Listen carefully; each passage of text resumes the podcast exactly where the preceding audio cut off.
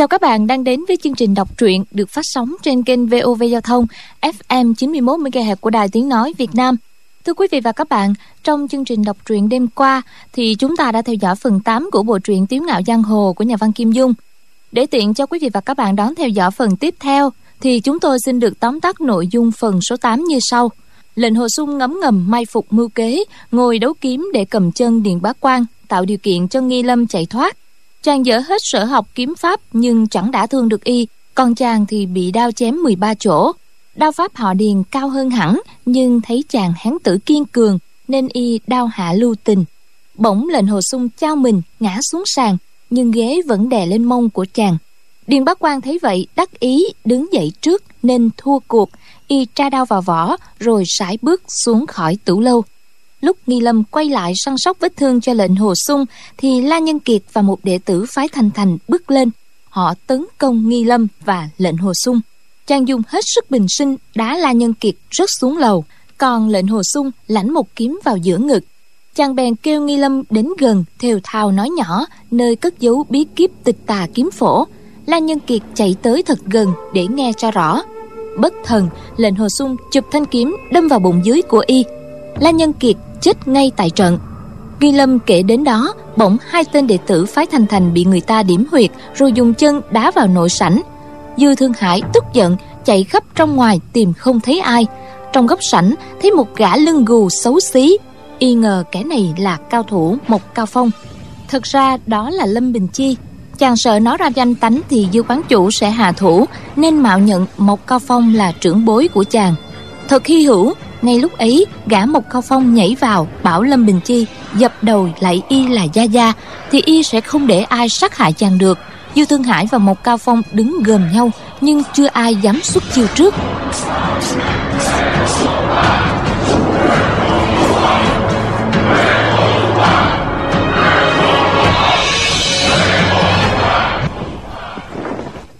Giữa lúc Mộc Cao Phong và Dư Thương Hải đang thủ thế chờ cơ hội xuất chiêu, bỗng nghe tiếng kêu la.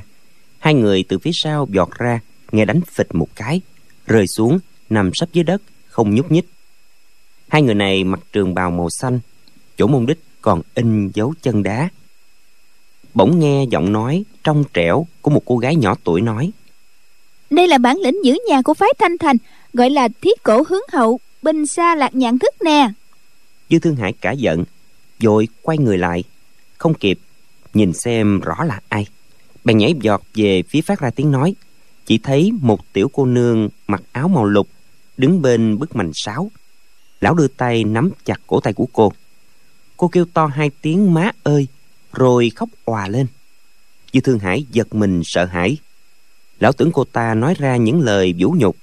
Trong lúc tức giận như điên, không kịp suy nghĩ, liền nhận định hai tên đệ tử phái Thanh Thành bị đá nhất định có liên quan đến cô. Lão sử dụng luồng lực đạo rất mạnh nắm chặt tay cô.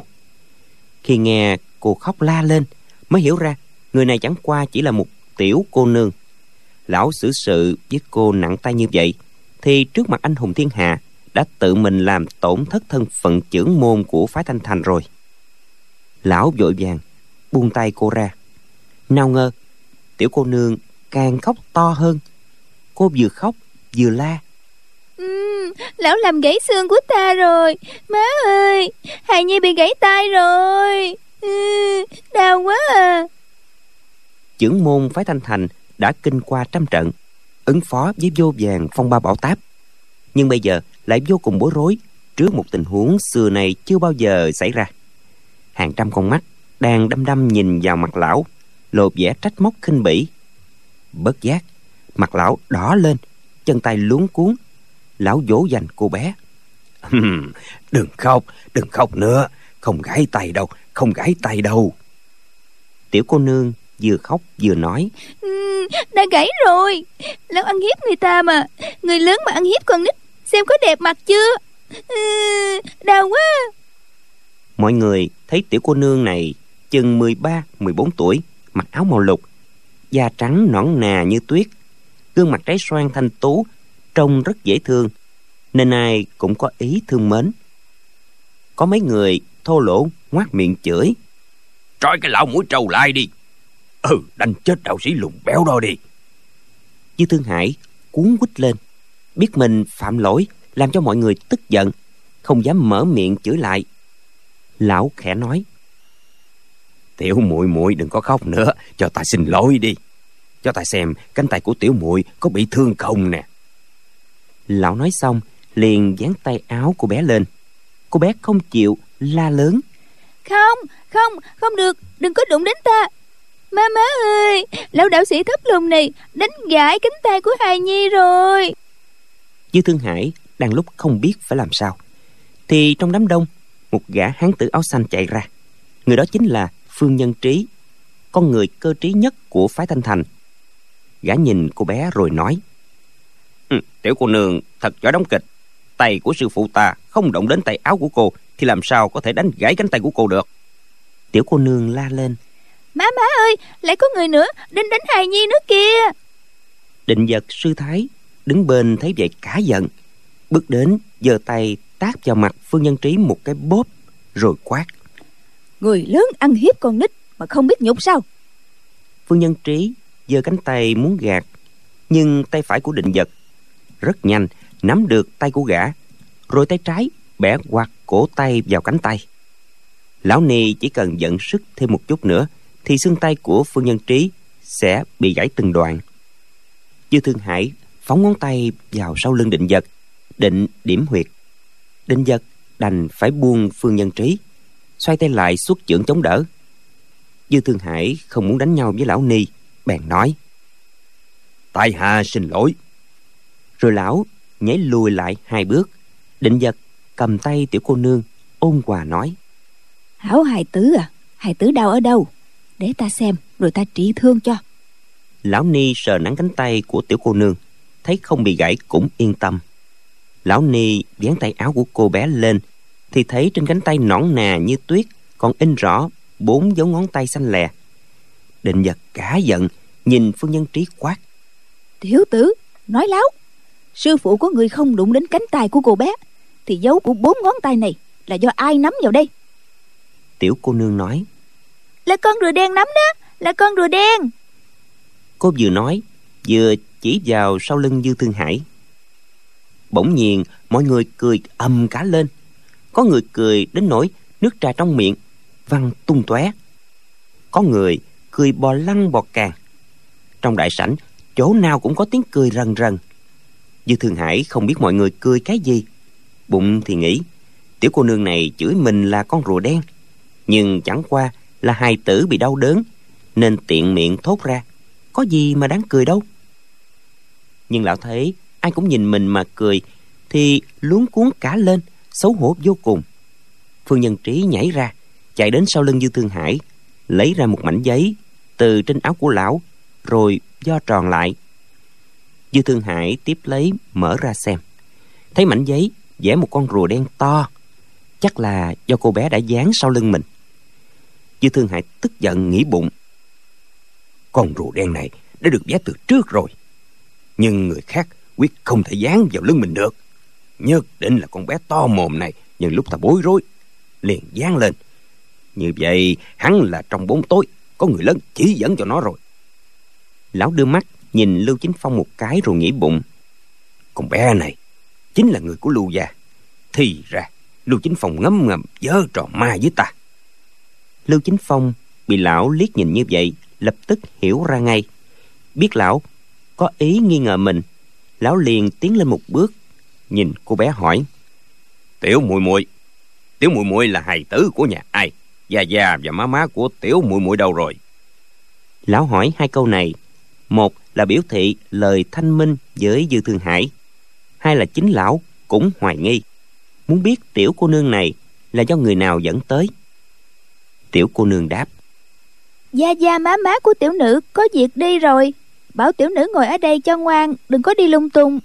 Còn nói là chút xíu nữa sẽ được coi hí kịch đó, sẽ có 2 người bay đi, nằm im không nhúc nhích. Đó là bản lĩnh giữ nhà của phái Thanh Thành, gọi là cái gì là thiết cổ hướng hậu, binh xa lạc nhãn thức. Quả nhiên kịch rất là hay á." Cô nói xong liền vỗ tay.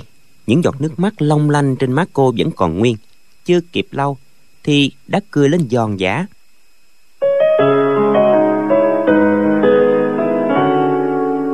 Mọi người thấy vậy đều mừng thầm, biết rằng đó là lời xỉa xói phái Thanh Thành. Trước mắt, hai tên đệ tử của phái Thanh Thành vẫn còn nằm bất động, đít chổng lên trời, mông đít vẫn còn in rõ vết chân, là nỗi xấu hổ lớn nhất của phái Thanh Thành. Dư Thương Hải giơ tay vỗ lên người đệ tử, mới phát hiện ra cả hai đều bị điểm huyệt đạo, cũng giống như Thân Nhân Tuấn và Các Nhân Thông. Nếu lão vận nội lực giải khai huyệt đạo thì nhất thời bị tiêu hao công lực. Không những Mộc Cao Phong đang đứng bên cạnh nhìn gườm gườm như con cọp đang rình mồi, mà sẽ còn có kẻ khác ngấm ngầm tìm cách đối đầu với lão nữa. Lúc này lão không thể giải huyệt đạo cho đệ tử để khỏi hao tổn nội công. Lão nói khẽ với Phương Nhân Trí: "Kiền chung đi. Phương Nhân Trí vẫy tay cho các đồng môn. Mấy tên đệ tử Thanh Thành chạy đến khiêng hai đồng môn ra khỏi sảnh. Tiểu cô nương bỗng nhiên la lên: "À, người của phái Thanh Thành thiệt là đông. Một người bình xa lạc nhạn thì có 2 người khiêng, 2 người bình xa lạc nhạn thì có 4 người khiêng." Dư Thương Hải sắc mặt xanh lè, nhìn tiểu cô nương hỏi: Gia của tiểu cô nương hỏi gì? Những câu nói vừa rồi phải chăng là Gia dạy cho?" Lão nghĩ hai câu nói của cô bé này rất là châm chọc. Nếu không phải người lớn dạy cho thì cô bé nhỏ tuổi như thế này quyết sẽ không biết nói như vậy. Lão lại nghĩ: "Cái gì là thí cổ hướng hậu bình xa lạc nhãn thức? Chính là do cái thằng nhóc bịp bợm Lệnh Hồ Xung đặt ra. Chắc có lẽ phái Hoa Sơn không nhịn được việc Lệnh Hồ Xung bị La Nhân Kiệt giết, nên tìm cách đả thương người của phái Thanh Thành ta. Người điểm quyệt này võ công rất cao cường. Chẳng lẽ trưởng môn Nhạc Bất Quần đã ngấm ngầm giở trò ma quỷ?" Lão nghĩ đến việc Nhạc Bất Quần ngấm ngầm ám hại mình. Người này không những võ công rất thâm hậu mà còn liên minh với Ngũ Nhạc Kiếm Phái. Nếu hôm nay cùng động thủ với lão, nhất định phái Thanh Thành sẽ thất bại ê chề. Nghĩ tới đó, thần sắc lão biến đổi thấy rõ. Trả lời câu hỏi của lão, tiểu cô nương cười nói: "Một lần 2 là 2, 2 lần 2 là 4, 2 lần 3 là 6, 2 lần 4 là 8, 2 lần 5 là 10. Cô đọc thuộc lòng bản cửu chương từ 1 đến 9. Dư Thương Hải hỏi: "Ta hỏi tiểu cô nương đó." Giọng lão rất nghiêm khắc. Tiểu cô nương há miệng khóc oa, rồi úp mặt vào lòng Định Dật sư thái. Định Dật vỗ nhẹ nhẹ vào lưng an ủi cô bé: "Đừng có sợ, đừng sợ, hảo hài tử đừng sợ nha." Nói xong, lão ni quay qua nhìn Dư Thương Hải nói: "Các hạ làm bộ hung tợn như vậy để hù dọa con nít sao?" Dư Thương Hải hứ lên một tiếng, nghĩ bụng: "Ngũ Nhạc Kiếm Phái hôm nay có thể đụng độ với phái Thanh Thành ta, cho nên ta phải thận trọng." Tiểu cô nương từ trong lòng Định Dật thò đầu ra nói: "Ý, lão sư thái, 2 lần 2 là 4 đó. 2 người phái Thanh Thành thí cổ hướng hậu bình xa lạc nhạn có 4 người khiêng, 2 lần 3 là 6. 3 người thí cổ hướng hậu bình xa lạc nhạn thì được 6 người khiêng, 2 lần 4 là 8. Cô bé không nói nữa, cười lên khanh khách. Mọi người thấy tiểu cô nương này động một tí là khóc, sau khi khóc lại cười. Bỗng cười bỗng khóc là chuyện thường ngày của những đứa trẻ 7-8 tuổi. Còn tiểu cô nương này xem vóc dáng cũng đã 13-14 tuổi, thân hình rất cao. Huống hồ mỗi câu nói của cô bé đều nhằm xỉa xói Dư Thương Hải. Rõ ràng không phải là những lời ngây thơ của trẻ con. Nhất định trong bóng tối còn có người lớn xui khiến giật dây. Điều đó không còn nghi ngờ gì nữa. Dư Thương Hải nói to: "Đại trưởng phu hãy hành động cho quang minh lối lạc. Vị bằng hữu nào có điều xích mích với bần đạo, xin cứ hiện thân, chứ đừng có len lút giấu đầu lòi đuôi, dạy cho con nít nói ra những lời vô vị như vậy thì đâu phải là phong độ bậc anh hùng háo hán." Lão tuy thấp lùng, những lời nói phát ra từ huyệt đan điền trung khí tràn đầy, thanh âm hùng tráng lọt vào tai người nghe oang oang. Quần hào nghe lão nói vậy bỗng nhiên đem lòng kính trọng, chứ không còn lộ vẻ khinh khi như trước nữa. Lão nói xong, đại sảnh yên lặng, không có tiếng người đáp trả. Một lúc lâu sau, bỗng nhiên tiểu cô nương nói: Thưa lão sư thái, lão đó hỏi anh hùng hảo hán ở môn phái nào vậy? Phái Thanh Thành của lão không phải là anh hùng hảo hán sao chứ? Định Dật là nhân vật tiền bối của phái Hằng Sơn. Tuy đối với phái Thanh Thành có phần bất mãn, nhưng không thể công nhiên phỉ báng cả môn phái, liền trả lời mập mờ: Phái Thanh Thành à, đời trước có rất nhiều anh hùng hảo hán. Tiểu cô nương lại hỏi: Vậy ngày nay thì sao? Họ còn anh hùng hảo hán nào không? Định Dật trề môi nhìn Dư Thương Hải rồi nói: Cái đó ngươi hãy hỏi Dư quán chủ đây nè. Cô gái quay lại hỏi Dư Thương Hải: Dư quán chủ, cầm kiếm giết một người khi người đó đã bị trọng thương, có phải là anh hùng hảo hán không vậy? Nghi Lâm nghe cô bé hỏi thì chấn động cả lòng. Bản tính cô hiền hòa, lại kính trọng người trên. Vì dù sao Dư Thương Hải cũng là bậc tiền bối nên không tiện hỏi. Bây giờ tiểu cô nương này lại thay cô nói ra những lời ẩn ức trong lòng. Cô không kìm được nỗi đau đớn ngậm ngùi, nước mắt lã chã. Dư Thương Hải trầm giọng hỏi khẽ: Ai đã dạy cho tiểu cô nương câu hỏi này? Tiểu cô nương đáp: Có một người tên là La Nhân Kiệt phái Thanh Thành, là đệ tử của đạo trưởng phải không? Hắn thấy người ta bị trọng thương mà người ta lại là người tốt nữa, chẳng những đã không cứu người mà còn ngược lại còn đấm cho người ta một kiếm nữa. Đạo trưởng nói xem La Nhân Kiệt có phải là anh hùng hảo hán không vậy? Đây không phải là bản lĩnh hiệp đạo của phái Thanh Thành mà đạo trưởng đã dạy cho hắn sao? Các câu hỏi này do chính miệng cô bé nói ra, nhưng cô nói một cách lanh lẹ, có ý bức ép, dồn người vào thế bí. Dư Thương Hải không còn biết phải trả lời như thế nào, bèn la lớn: Rốt cuộc là ai đã chỉ bảo cho người hỏi ta? Phụ thân của người là người phái Hoa Sơn có phải không? Tiểu cô nương quay qua Định Dật hỏi: Lão sư thái, lão đó hù dọa ăn hiếp tiểu nữ, có phải là bậc trưởng phu quang minh lỗi lạc không vậy? Định Dật thở dài đáp: Ta không thể trả lời được câu này. Mọi người càng nghe càng lấy làm kỳ. Những lời nói trước đây của tiểu cô nương có lẽ do người lớn đã dạy cho, nhưng những câu hỏi vừa rồi rõ ràng là cô nắm bắt lời nói của Dư Thương Hải mà vặn lại, có ý châm chích 10 phần cay độc. Hiển nhiên là cô đã tùy cơ ứng biến. Họ không ngờ cô còn nhỏ tuổi mà miệng lưỡi đã sắc bén lợi hại đến như vậy. Nghi Lâm nước mắt ràn rụa. Cô nhìn cái dáng thon thả của tiểu cô nương từ phía sau lưng, bèn nhớ lại: Hình như ta đã gặp tiểu muội muội này ở đâu đây rồi. Cô nghiêng đầu suy nghĩ, chợt nhớ ra: Đúng rồi, ngày hôm qua trên Hồi Nhạn Lâu, cô bé này cũng có mặt ở đó mà. Những hình ảnh ngày hôm qua lần lượt hiện lên trong đầu Nghi Lâm. Sáng sớm hôm qua, cô bị Điền Bá Quang bức bách lên tửu lâu, thì ở đây đã có 7-8 cái bàn đầy khách ngồi uống rượu. Sau đó có 2 người phái Thái Sơn khiêu chiến, rồi Điền Bá Quang đâm chết một người. Các tửu khách sợ hãi bỏ chạy tán loạn. Tửu bảo cũng không dám lên rót rượu. Nhưng ở trong góc tửu lâu có một cái bàn nhỏ ngồi nhìn ra đường. Một hòa thượng thân người cao to ngồi đó. Lại có 2 người ngồi bên cạnh một cái bàn nhỏ khác. Cho đến lúc Lệnh Hồ Xung bị giết, cô ôm thi thể của Lệnh Hồ đại ca xuống lầu. Lão hòa thượng và 2 người đó vẫn chưa rời khỏi bàn. Lúc đó lòng cô bàng hoàng kinh sợ vô cùng. Mọi chuyện cứ dồn dập đến. Còn lòng dạ nào để lưu tâm đến lão hòa thượng cao to và 2 người kia nữa.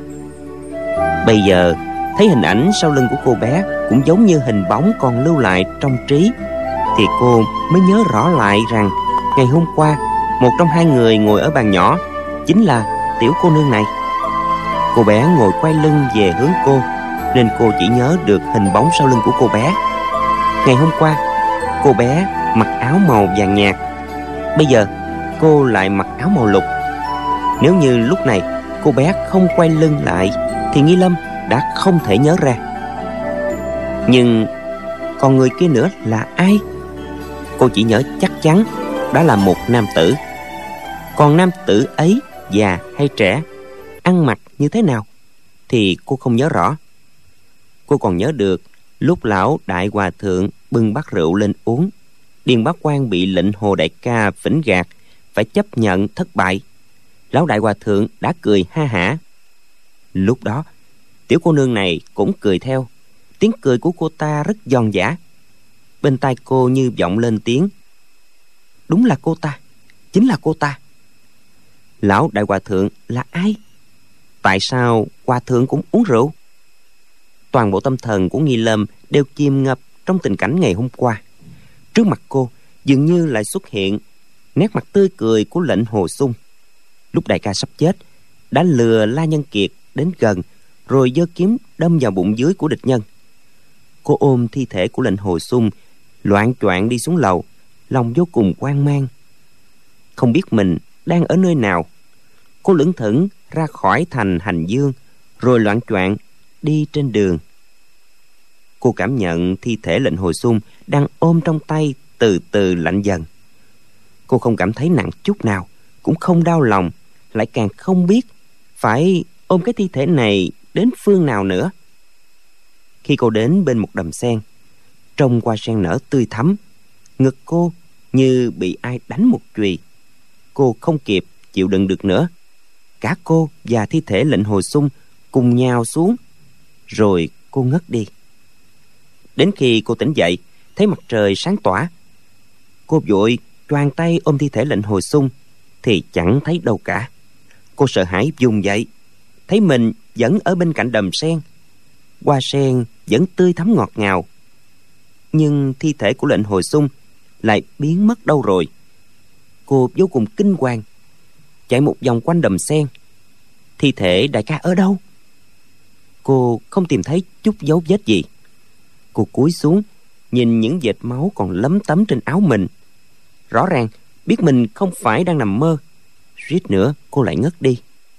Nhưng cô định thần lại, tìm kiếm bốn phía thêm một lần nữa. Cái thi thể như sống lại mà bay đi mất tiêu rồi. Thấy nước trong đầm sen rất cạn, cô liền bước xuống mò tìm, cũng chẳng thấy tăm tích gì cả. Cô đành thất thểu đến thành Hành Sơn, hỏi đường đến Lưu Phủ để tìm sư phụ. Lòng cô lúc nào cũng canh cánh tự hỏi: thi thể Lệnh Hồ đại ca ở đâu? Có người qua đường đã đem đi chôn cất rồi, hay là đã bị giả thuốc tha đi mất? Cô nghĩ đến Lệnh Hồ đại ca đã vì cô mà không màng đến tính mạng. Vậy mà ngay cả thi thể của Lệnh Hồ đại ca cô cũng không chăm sóc chu toàn. Nếu thực sự bị giả thú tha mất thì chính cô không muốn sống nữa. Nhưng dù có tìm được thi thể của Lệnh Hồ Xung nguyên vẹn thì cô cũng không muốn sống nữa.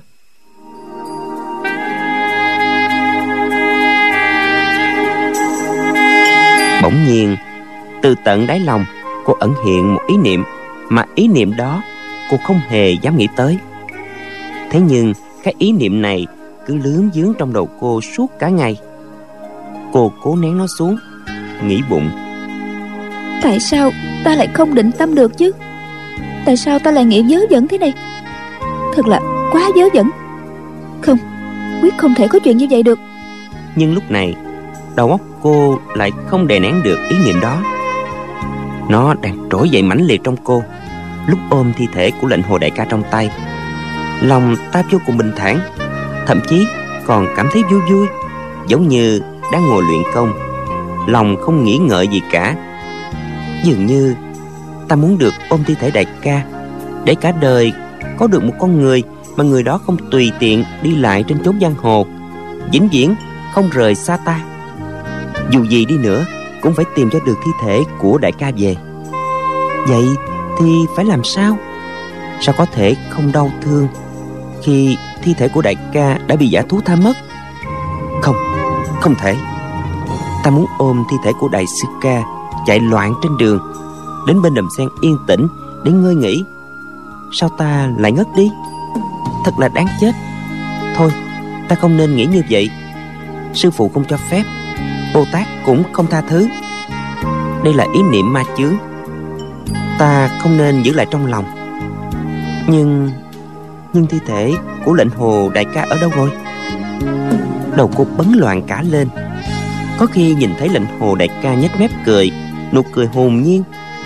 Có lúc lại thấy đại ca chửi: "Tiểu sư muội siêu xẻo", và vẻ mặt cau có khó chịu. Lòng cô đau nhói như bị dao cắt. Giọng nói của Dư Thương Hải lại vang lên: "Lao đất nạt, tiểu cô nương này có phải là người phái Hoa Sơn các ngươi hay không vậy?" Lao Đức Nạt đáp: "Không phải, đệ tử hôm nay mới gặp tiểu muội muội này lần đầu. Cô không phải là người của Tệ phái." Dư Thương Hải nói: "Được, ngươi không thừa nhận thì thôi." Bỗng nhiên lão vung tay, ánh sáng lóe lên. Một mũi phi tiêu đã bắn về hướng Nghi Lâm, miệng quát lớn: "Tiểu sư điệt, ngươi xem đây là cái gì?" Nghi Lâm còn đang ngẩn ngơ, không ngờ Dư Thương Hải lại phóng ám khí vào mình.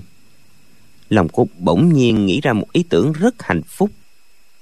Lão muốn giết ta thì tốt quá rồi, ta vốn không muốn sống nữa mà, lão giết ta càng hay. Cô không có ý muốn né tránh.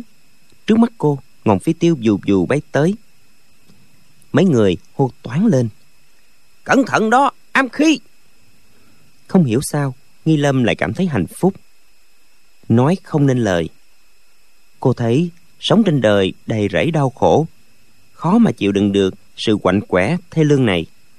Mũi phi tiêu giết cô chính là điều mà cô mong muốn. Định Dật đẩy nhẹ cô bé, phóng người ra chắn trước mặt Nghi Lâm. Đừng tưởng lão ni già lụ khụ mà chậm chạp.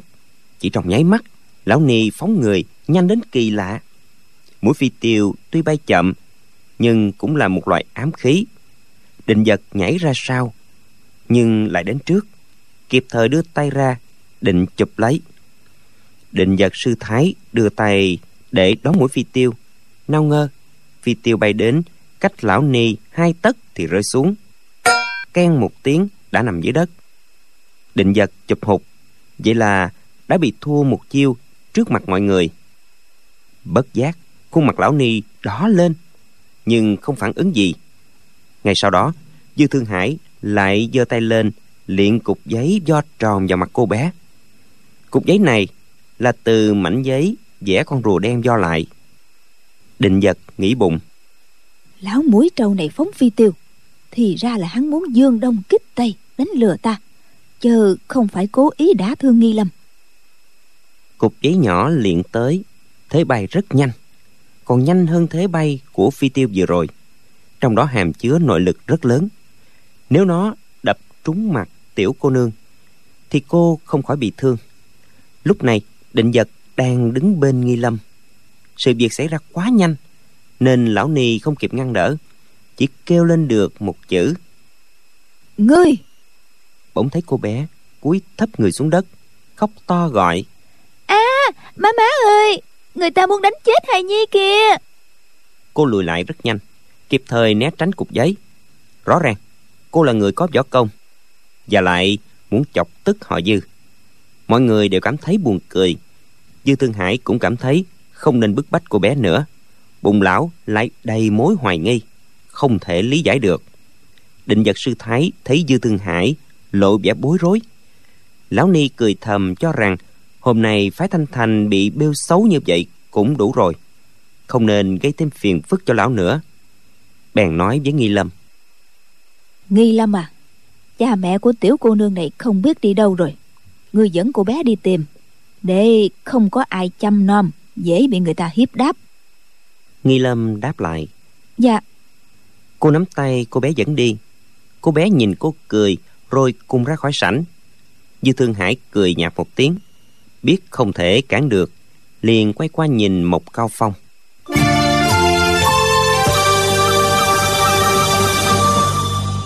Nghi Lâm và cô bé đi ra bên ngoài sảnh. Nghi Lâm hỏi: "Tiểu muội nè, quý tính cao danh của muội muội là gì vậy?" Cô bé cười nói: "Tiểu muội họ Lệnh Hồ, tên là Xung." Trái tim Nghi Lâm như muốn nhảy giọt ra ngoài, sắc mặt trầm xuống. Cô nói: "Ta hỏi thật tiểu muội đó, sao tiểu muội lại nói đùa với ta?" Cô bé cười nói: "Sao lại nói đùa với tỷ tỷ chứ? Lẽ nào chỉ có một mình người bạn của tỷ tỷ mới có tên là Lệnh Hồ Xung? tiểu muội đặt tên đó không được sao?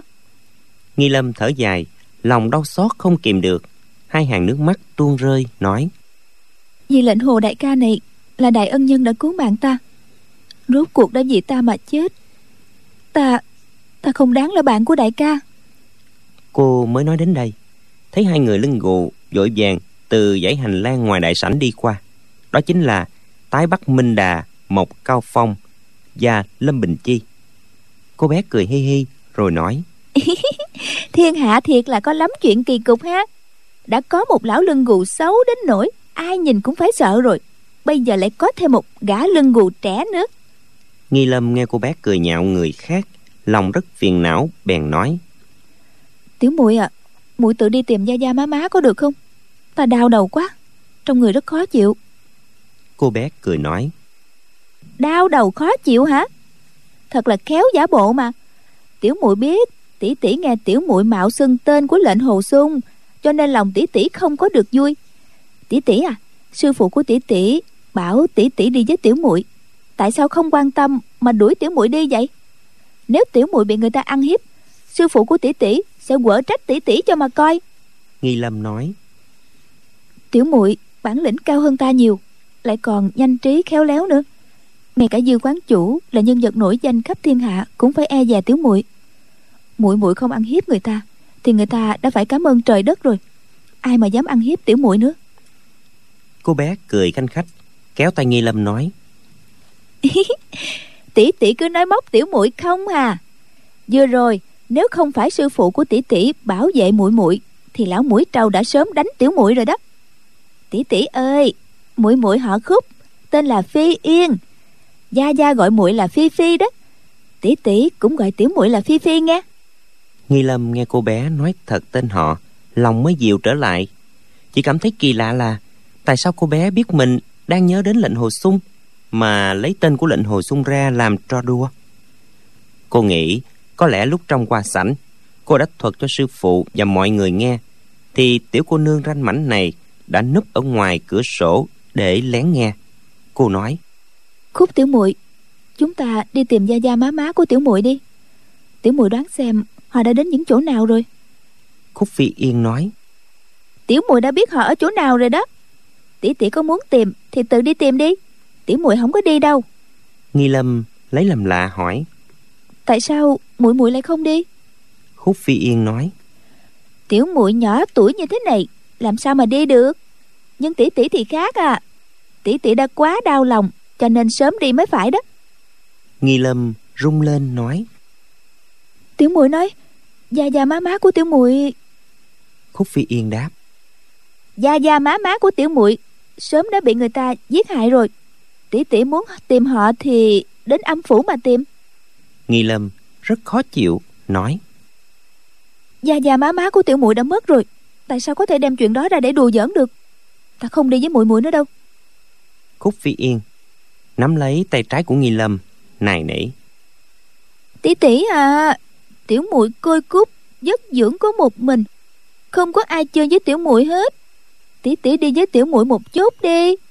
Nghi Lâm nghe cô bé nói thật đáng thương, bèn nói: Được rồi, ta đi với tiểu muội muội một chút, nhưng mà tiểu muội không được ăn nói đùa giỡn một cách vô vị nữa đó. Ta là người xuất gia rồi, tiểu muội gọi ta là tỷ tỷ cũng không đúng đâu. Khúc Phi Yên cười nói: Mỗi người có một cách nghĩ khác nhau mà. Có những lời nói tỷ tỷ cho là vô vị, nhưng mà tiểu muội rất lấy làm thú vị. Tỷ tỷ lớn tuổi hơn tiểu muội gọi tỷ tỷ là tỷ tỷ, có gì đâu mà không đúng. Lẽ nào tiểu muội gọi tỷ tỷ là muội muội hả? Nghi Lâm tỷ tỷ à, tỷ tỷ đừng có làm ni cô nữa được không? Nghi Lâm không kìm được sửng sốt, thụt lùi một bước. Khúc Phi Yên buông tay cô ra rồi cười nói: Làm ni cô á có gì hay đâu, đã không ăn cá ăn tôm rồi, không ăn thịt gà thịt vịt thịt bò thịt dê, suốt đời chỉ biết có rau dưa thôi à. Tỷ tỷ à, trời đã ban cho tỷ tỷ nhan sắc mỹ miều mà lại phải cạo cái đầu trọc lóc làm giảm bớt dung nhan đi. Nếu mà tỷ tỷ giữ lại mái tóc dài ống mượt thì nhìn nó mới đẹp. Nghi Lâm nghe cô bé nói quá hồn nhiên, cô cười nói: Ta đã gửi mình vào chốn thiền môn rồi, tứ đại giai không thì còn kể chi đến dung mạo bên ngoài xấu đẹp nữa. Khúc Phi Yên nghiêng đầu ngắm nghía khuôn mặt Nghi Lâm một lúc lâu. Lúc này mưa đã tạnh, mây dần dần tan ra. Ánh trăng lờ mờ soi lên mặt cô thành một làn sáng bạc mờ mờ, càng tôn thêm vẻ yêu kiều diễm lệ. Khúc Phi Yên thở dài nói: "Hey, tỷ tỷ à, tỷ tỷ thật là đẹp đó. Thảo nào người ta tơ tưởng đến tỷ tỷ nhiều như vậy." Nghi Lâm thẹn đỏ mặt: "Tiểu muội nói cái gì vậy? Tiểu muội lại nói đùa nữa, ta bỏ đi bây giờ." Khúc Phi Yên cười nói: "Được rồi, tiểu muội không nói nữa. Tỷ tỷ cho tiểu muội xin một ít thiên hương đoạn tục giao đi. Tiểu muội muốn đi cứu một người." Nghi Lâm lấy làm lạ hỏi: "Tiểu muội đi cứu ai vậy?" Khúc Phi Yên cười nói: "Người này rất là quan trọng, bây giờ không thể nói cho tỷ tỷ nghe được." Nghi Lâm nói: "Tiểu muội muốn lấy thuốc để cứu người, đáng lý ta nên đưa cho tiểu muội, nhưng mà sư phụ đã có lời nghiêm huấn rồi. Sư phụ bảo thiên hương đoạn tục giao này điều chế rất khó, nếu người xấu bị thương thì không nên cứu." Khúc Phi Yên nói: "Tỷ tỷ à, nếu như có người vô lễ, dùng những lời khó nghe để thoá mạ sư phụ của tỷ tỷ và phái Hằng Sơn, thì đó là người tốt hay là xấu nè?" Nghi Lâm nói: "Người nào thoá mạ sư phụ ta và phái Hằng Sơn tất nhiên là người xấu rồi, làm sao có thể coi là tốt được." Khúc Phi Yên cười nói: "Hey, thật là kỳ lạ ha. Có một người hễ mở miệng ra thì nói là gặp ni cô thiệt là xui xẻo, đánh bạc sẽ thua. Người này đã thoá mạ sư phụ của tỷ tỷ, lại chửi cả tỷ tỷ và cả phái Hằng Sơn luôn. Nếu mà loại người xấu đó bị trọng thương ấy thì..." Nghi Lâm không đợi Phi Yên nói hết, mặt biến sắc quay đầu định bỏ đi. Khúc Phi Yên lặng người đứng chặn trước mặt cô, giang hai tay ra cản đường không cho Nghi Lâm đi.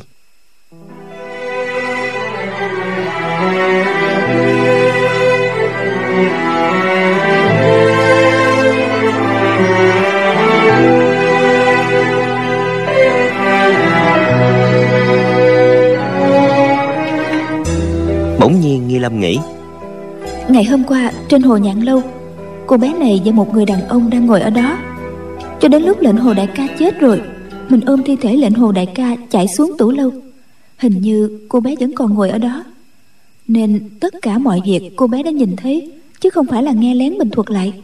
Không biết cô bé có theo dõi mình không nữa." Nghi Lâm muốn hỏi Phi Phi một câu, nhưng mặt cô đỏ bừng, nói không thành lời.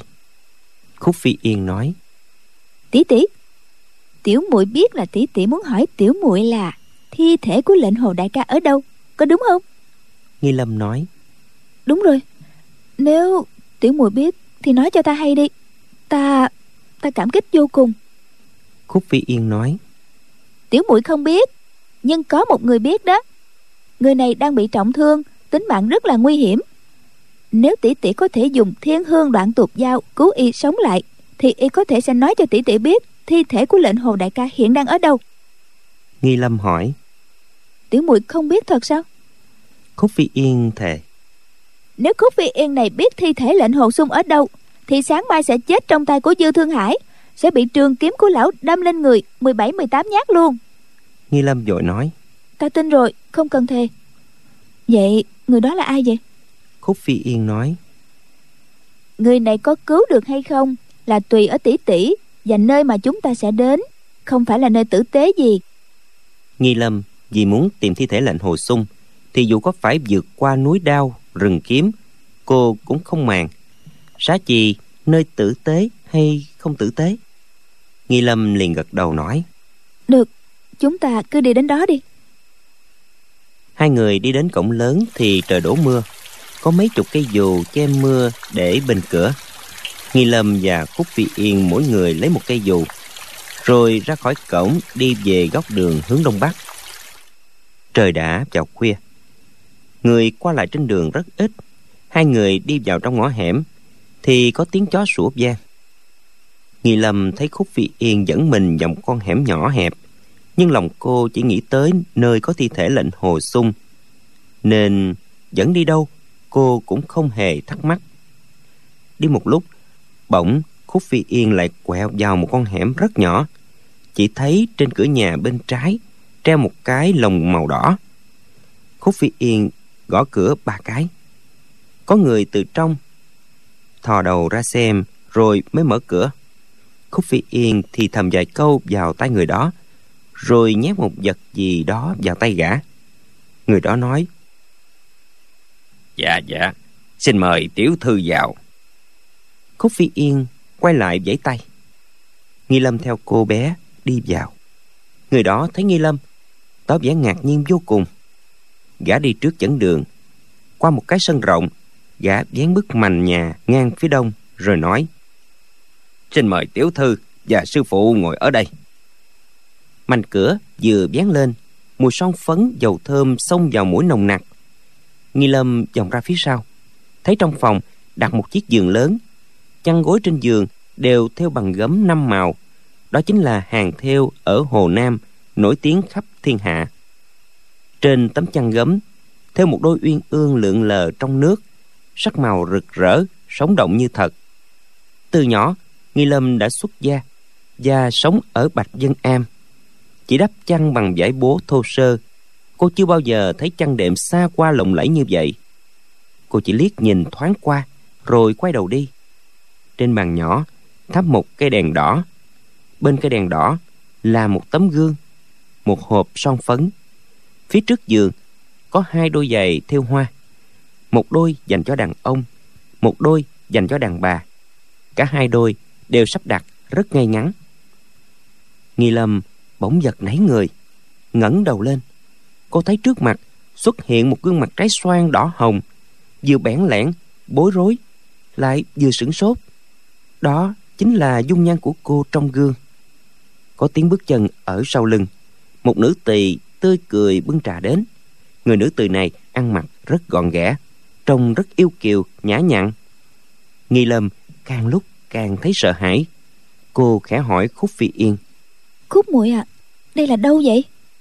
Khúc Phi Yên tủm tỉm cười, rồi cúi mặt nói vào tai cô tỳ nữ gì đó một câu. Cô nữ tỳ đáp: Dạ. Rồi giơ tay bụm miệng cười khúc khích, ống ẹo đi ra. Nghi Lâm nghĩ bụng: Người con gái này làm bộ làm tịch, nhất định không phải là người đàng hoàng rồi.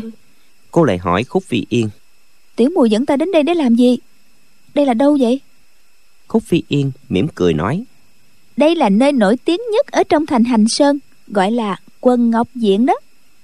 Nghi Lâm lại hỏi: Quần Ngọc Diện là gì?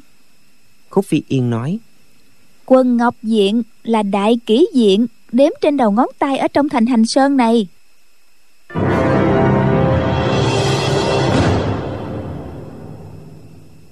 Nghi Lâm nghe 2 chữ kỷ diện thì trống ngực đập thình thịch, cơ hồ muốn ngất đi.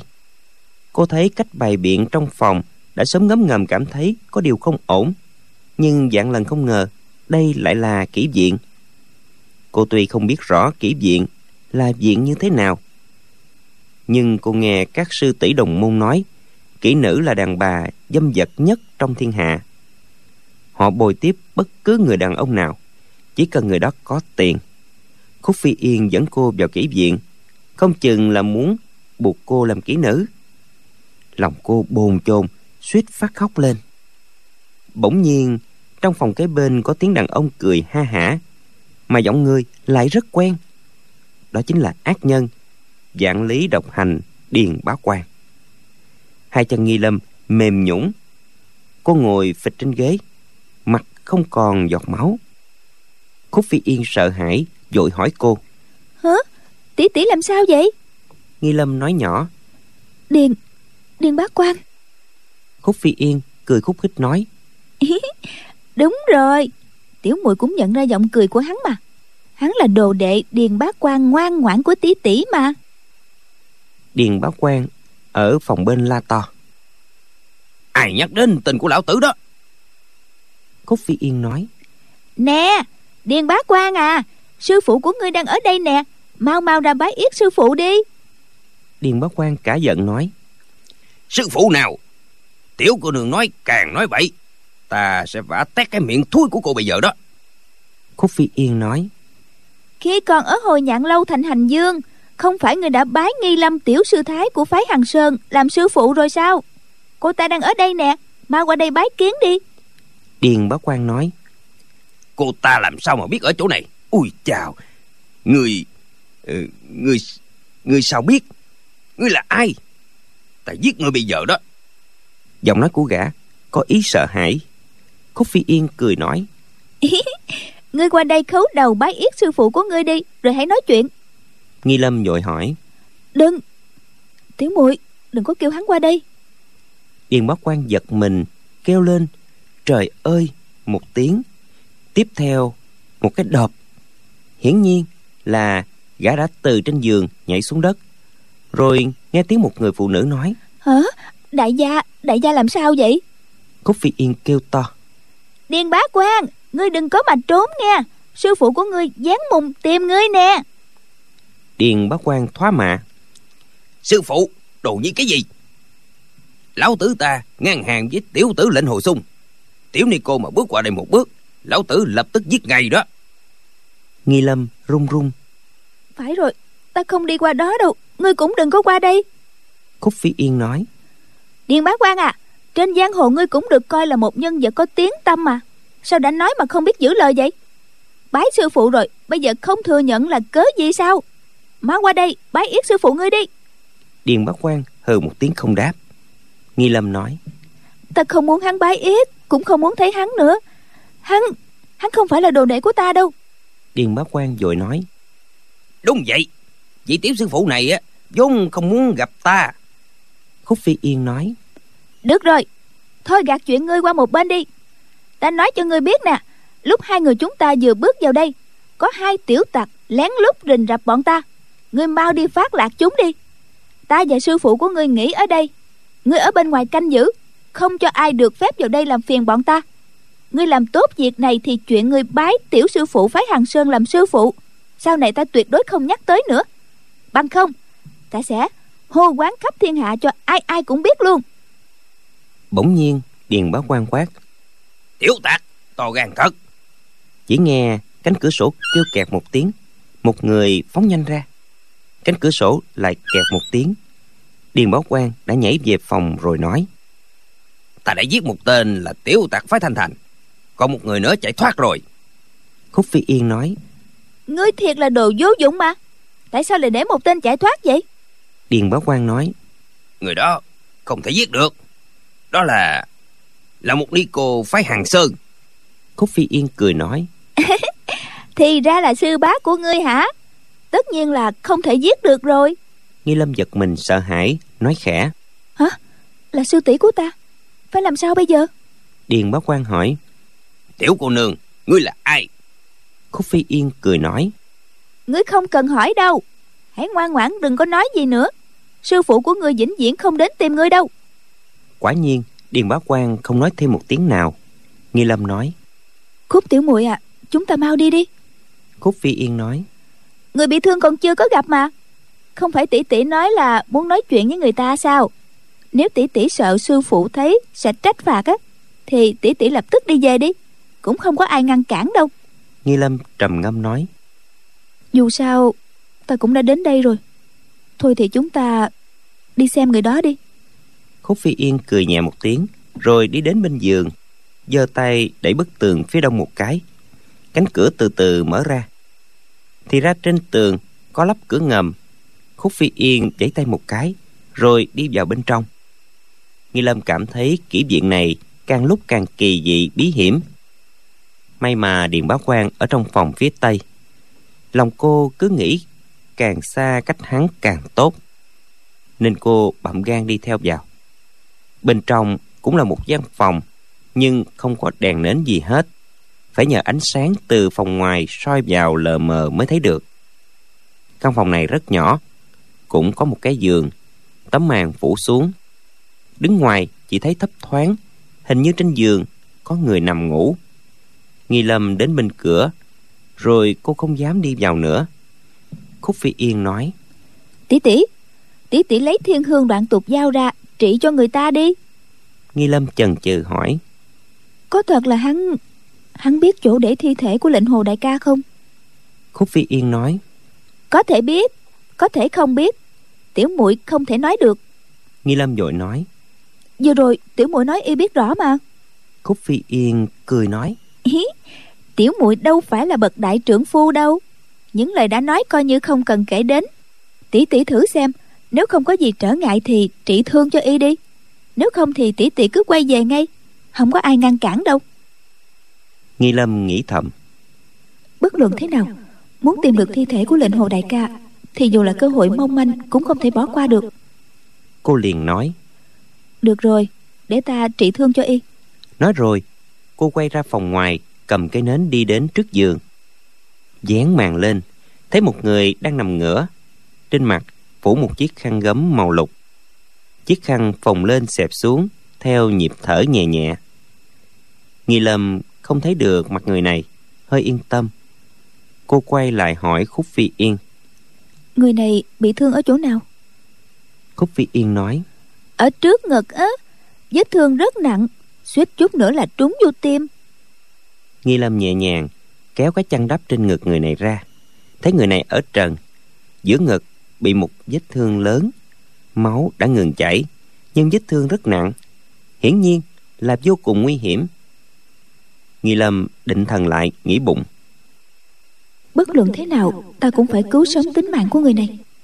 Cô đưa cây nến cho Khúc Phi Yên cầm, rút túi lấy ra một cái hộp gỗ đựng Thiên Hương Đoạn Tục Giao, mở nắp hộp ra, đặt trên cái bàn nhỏ ở đầu giường. Cô đưa tay bóp nhẹ chung quanh vết thương người đó. Khúc Phi Yên nói khẽ, huyệt đạo của người này đã sớm bị điểm rồi đó, cho nên máu mới ngừng chảy, nếu không thì sao y có thể sống được tới bây giờ? Nghi Lâm gật đầu. Cô phát hiện những huyệt đạo chung quanh vết thương của người này sớm bị phong tỏa, cách điểm huyệt vô cùng tinh xảo, cao thâm hơn mình nhiều. Cô từ từ rút miếng bông nhét miệng vết thương ra. Miếng bông vừa được lấy, lập tức máu tươi ứa ra. Ở Sương Môn, Nghi Lâm đã từng học qua phép cứu thương. Tay trái cô giữ miệng vết thương, tay phải lấy Thiên Hương Đoạn Tục Dao bôi vào vết thương, rồi đặt miếng bông lại cho kín. Thiên Hương Đoạn Tục Dao là thần dược trị thương của phái Hằng Sơn. Vừa bôi lên vết thương, không bao lâu thì máu lập tức ngừng lại. Nghi Lâm nghe hơi thở người này dồn dập, không biết có thể sống nổi không. Cô bèn hỏi, thưa anh hùng, bần ni có chuyện xin thỉnh giáo, mong anh hùng vui lòng nói cho.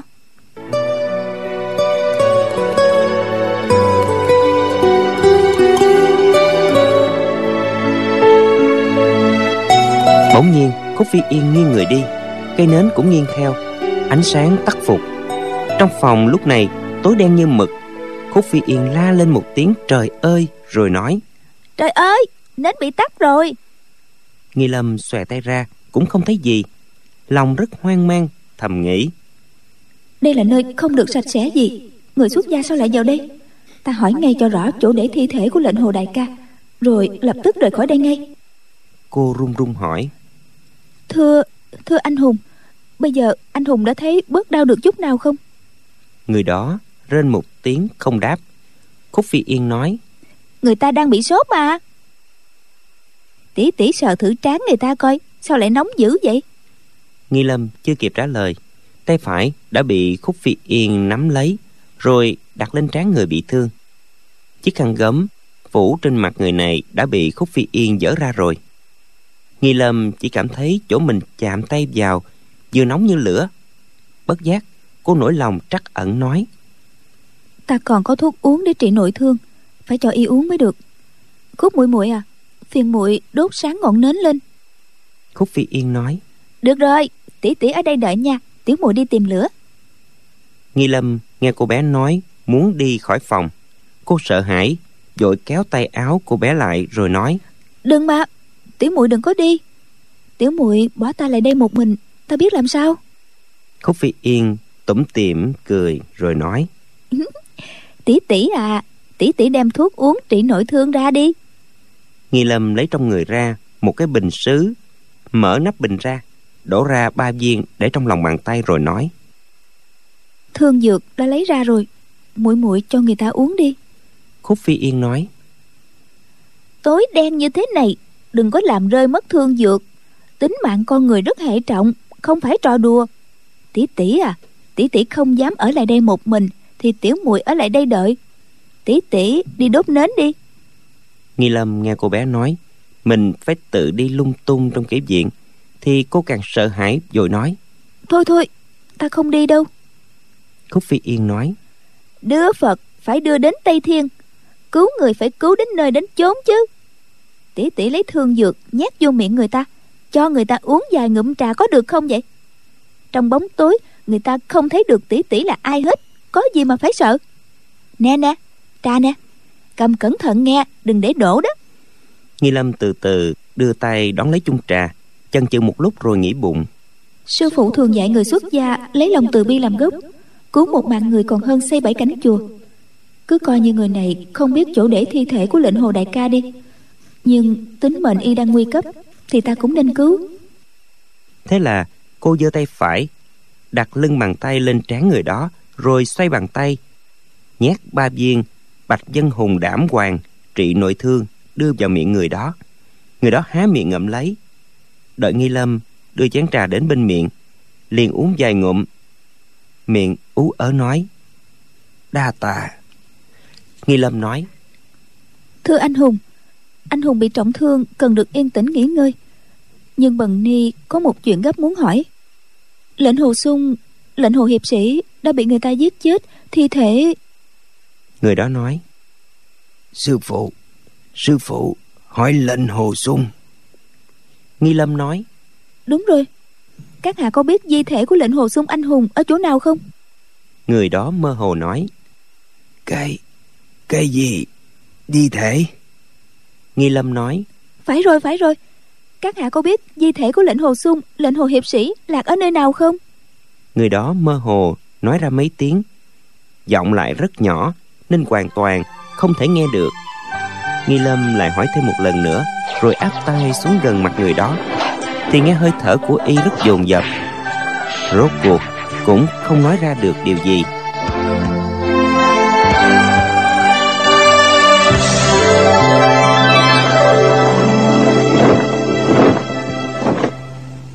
Các bạn thân mến, như vậy Lệnh Hồ Xung được cứu sống và đưa ra khỏi thành bằng cách nào? Mời quý vị và các bạn đón theo dõi phần đọc truyện tiếp theo, cũng được phát sóng vào lúc 23 giờ đêm mai trên kênh VOV Giao thông FM 91 MHz của Đài Tiếng Nói Việt Nam. Còn bây giờ thì xin được chào tạm biệt và hẹn gặp lại quý vị trong chương trình đọc truyện đêm mai nhé.